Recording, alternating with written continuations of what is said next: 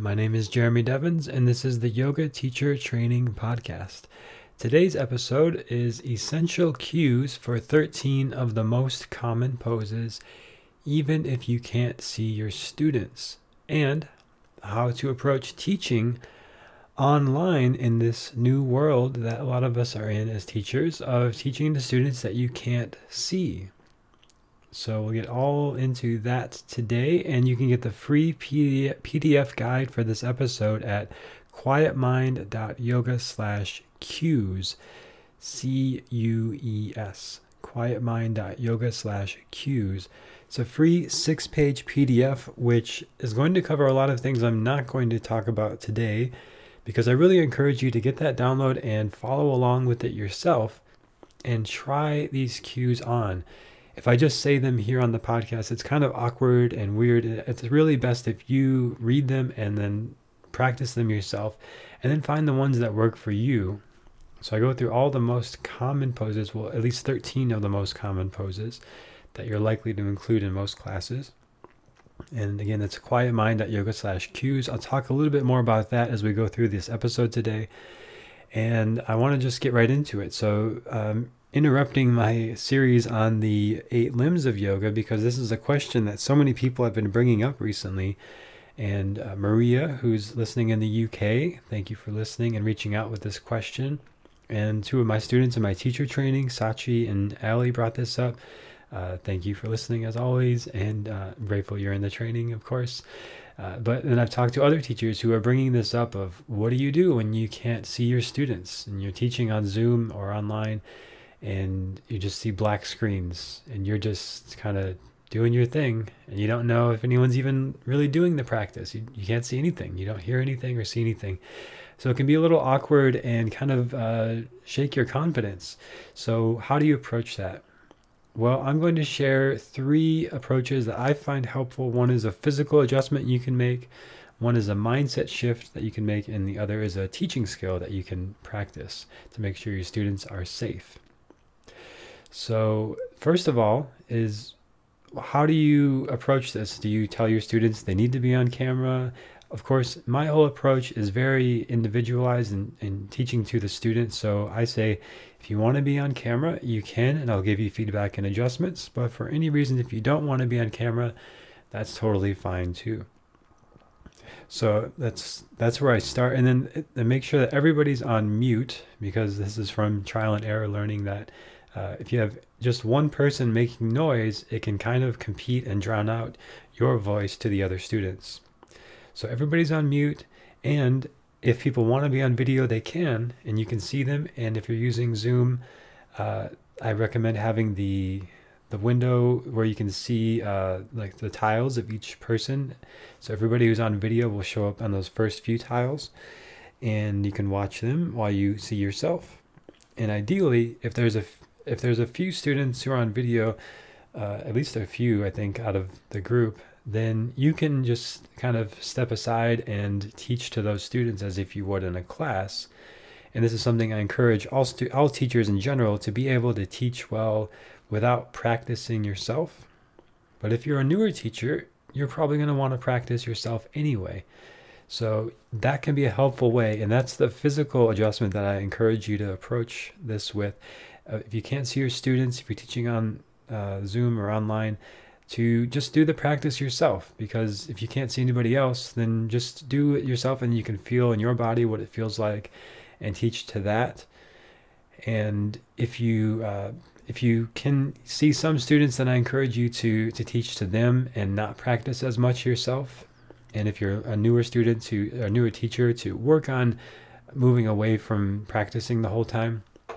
But if you're just on video and no one else is on video, then I think it's better to just do the practice yourself and, and just have people have that visual to look at if they need to. But in general and always teaching in a way that people can follow, even with their eyes closed.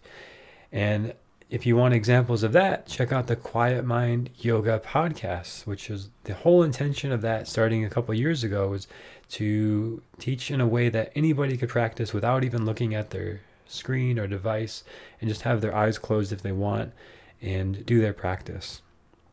So if you want examples of uh, what it's like to not see your students, right? That whole podcast is uh, a lot of those are recordings of me teaching classes, but I'm also mindful of imagining that I'm teaching to somebody who can't see anything.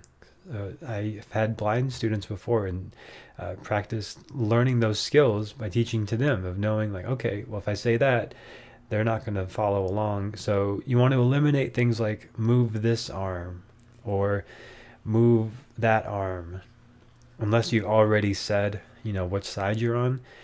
So in general, you're going to want to aim to move your left arm, lift your left leg, and using the left and rights more often than not, and uh, generally steer away from this or that arm or that side, or you know. So you generally very specific of uh, lift your left arm, lift your left leg. So left and rights are very clear. The instruction and cues are very clear. So like not just move your arm this way, but open your arm up towards the ceiling. Right? So everything is in relationship to where it is in on the body and in the in the space. So you you don't want to just say this or that or here or there necessarily in general. So again, if you want examples of this, Quiet Mind Yoga podcast, listen along, do a class or two yourself if you haven't already and you can hear how I'm teaching in a way that is meant to reach people who can't see me. And it's very much the same as teaching to uh, a black screen on Zoom. So, same idea. And as you listen to that podcast, you'll hear several of the cues that I give in the free PDF guide. And you can see what that feels like for you and see if it resonates with you. The next thing is a mindset shift to make about how you're teaching. So this is another general thing that I recommend is to imagine instead of teaching to 10, 20 black screens on your Zoom call, just imagine you're teaching to one student and teaching very clear and well to that one student. And if you have a, at least one student on video, you can do that with them. But if you don't, you just do that for yourself. Imagine you're teaching to yourself as you practice along. And that just simplifies things quite a bit because if you're thinking about the, the 15 students you can't see and you, are like wondering what they're doing, that's going to take you out of the present moment and out of the cues. And really, it's more helpful to just focus on one student and make sure that they're following the cues because, in most cases, if they're following, the other students probably are as well. So that's the mindset shift. Imagine you're teaching to just one student and this is something I recommend even if you're teaching to a room full of students in person and you can see everybody. That's a very helpful skill to just help you keep track of your sequence and your flow of everything. If you get lost or overwhelmed, especially as a newer teacher, just coming back to that one student you're focusing on teaching. And if you can, even better is that that student is right about the middle of experience of the class. So, not the most advanced, flexible, strong student, but also maybe not the most beginner, brand new student, but somewhere in the middle that you can generally teach most things to, and most people can generally do well as well. Now, what about all levels classes? Most yoga classes are mixed levels. There are complete beginners and there are experienced teachers in classes. So, this is why I teach pose progressions. And This is how you make sure your students are safe each step of the way. So rather than just coming into triangle and then we're all just going to do it the same way, it's step by step and there's little progressions along the way. Or down dog is a good example. Instead of just coming right into down dog and we're just focusing on getting all of the cues perfect, it's progressions. You could start with your knees bent, you could straighten one leg at a time. You're feeling really good there, maybe root down through all the knuckles of the fingers Externally rotate the arms, turn your inner elbow creases forward and press down through your heels. Right, these are some examples of from like that would be more full expression of down dog. But I started with the knees bent and, and I, I often add if you're good here, then you can add this. Right? Something like side plank is a good example. So imagine you're doing side plank on the right side. So you could say, come to hands and knees, keep your right knee down, Bring your right hand a little forward from center for side plank with the right knee down. That's the first uh, variation of it. Almost everybody can do that. And then you add the next progression. If you're good here, straighten your right leg, stacking your feet into side plank pose. Now you're in the second progression.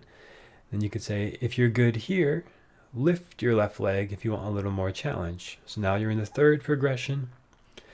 And then you could say, if you if you can see your students and they're doing really well and solid and strong there, then you could add a fourth progression. If you're good here, if you want to add more, bring your left hand to grab your left big toe and extend your left leg up towards the ceiling. So now you're in the fourth progression, by far more advanced than where we started, but we went step by step to get there. So if anybody uh, along the way felt like, oh, that's a little too much for me, they just go back to that version that worked better for them. And you start with the one almost everybody can do, and you work your way up to the one that maybe just one or two students can do, or a handful of students, in a way that doesn't exclude anybody. So you're making sure it's like, okay, if you want a little more here, and that's a sort of phrasing that says, uh, I don't want more today. You know, if somebody could hear that and think, you know, I'm good. I, I don't want a more challenging practice today. Or somebody could say, yeah, I want a more challenging practice today. I'm going to go for that version. And uh, it doesn't say, like, you know, if you're tight today, or if you can't do this, or if you're more experienced, or if you're more advanced, right? So taking away those kind of terms that are exclusive or exclusionary, rather, and uh, using more inclusive language that just gives options because I'm a teacher. I can do some advanced things sometimes, and uh, sometimes I don't want to. Sometimes I just want to do a gentler, gentler, simple practice. So as you're teaching, the pose progressions give you that inclusive language and those options for every student to be where they're at and add on if they want, or stay right where they're at if they want. And that's kind of built into the cues that I give in the PDF guide as well. So those are the three approaches, the sort of shifts that I recommend uh, considering as you're teaching to students that you can't see. Is number one, the physical adjustment of practicing along. If you if no screens are on, then you're the student. And then number two is the mindset shift of teaching to just one student, which could be you or a student that you can see on video and just teaching really well to that student, making sure they're following, that you're not going too fast or too slow, and they're uh, responding to each cue that you give. And then third is teaching pose progressions to help avoid injuries and keep your students safe. So you're not just going into advanced variations. You wouldn't I wouldn't recommend just jumping into that last fourth variation of side plank that I gave where you're grabbing the foot. Like somebody who's newer is going to try to jump right into that and they might be able to pull it off but they're likely to, to make some sort of sacrifice in their alignment or something will be a little bit off. And with each of those progressions you can give more detailed alignment than i did in those examples so you can get into the pose be more specific in your alignment make sure that okay we're good here then we add on and if you had to sacrifice your alignment or your breath to get into that more advanced pose just tone it back down and you're good. So those are the three uh, sort of approaches and shifts that I recommend uh, taking to teach students you can't see. And if you have things that you like that you find helpful, I'd love to hear, and I might even share about them in the next episode. Or if you have questions about anything I shared here, uh, this is something I want to do more often. Actually, just if you have feedback on this episode or questions or things you find helpful, uh, I might share it on the next episode. So send your messages to me at jeremy.quietmind on Instagram. And if you'd like me to do a special online course, this is something I'm thinking about doing, and I think there's a big need for it right now to do uh, some sort of simple course, right? Nothing too crazy, uh, just enough to like get you up and running on Zoom and make sure you feel really confident with Zoom and teaching that format and getting your camera set up, your lighting, recording your classes if you want to do that. So these are things that you're interested in and you want visuals and a video walkthrough of how to do these things. Uh, let me know at jeremy.quietmind on Instagram. And I'm thinking about making a course on this, uh, about teaching yoga on Zoom online. So if you're interested in that or have questions or feedback about that, let me know at jeremy.quietmind. And again, you can get this free PDF guide for this episode at quietmind.yoga slash cues, where I go through cues that I find helpful based on my 10 plus years of trial and error. And uh, these are the same ones you'll hear me use on the Quiet Mind Yoga podcast, but they're all written down for you. So you can try them on yourself. Uh, you can find the ones you like, discard the ones you don't like, and there's you know take some notes on the back page to uh, cues that you find helpful that you want to stick with uh, in your own words. So I go through child's pose, down dog, crescent lunge, forward fold, mountain pose, chair pose, tree, standing side bends, warrior two, triangle, chaturanga, locust, and pigeon. These are all some of the most common poses you're likely to include in most classes. And I give several cues for each of those, including the pose progressions. And, uh, you know, these are my words, so you can use them if you like them, if they resonate, and discard them if they don't, and then find your own way in your words, and maybe make your own list like this. So that's at quietmind.yoga slash cues. And thank you for listening. If you're enjoying this podcast, leave a review in Apple Podcasts. And if you want to see a video of that free PDF guide, that's what will be at the Quiet Mind Yoga membership, quietmind.yoga slash membership, which is, uh, these are coming out over the next couple weeks, but I'm giving these free video lessons. Well, they're included in the membership. So for all the free guides that I've made over the last two years or so, uh, so there will be a, a, a, video guide for this free PDF guide. If you're more visual learner or auditory uh, learner, that will be there for this guide as well. But if you just want the, the text and the printout, the PDF, that's at quietmind.yoga slash cues. And the membership site's quietmind.yoga slash membership, where I do weekly uh, mini workshops, weekly classes on Zoom. And the next one is this coming Sunday at 9.30 a.m.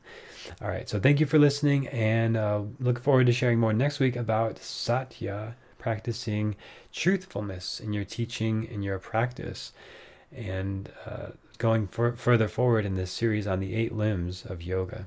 So, talking about satya next week, truthfulness. All right, thank you for listening and have a great week.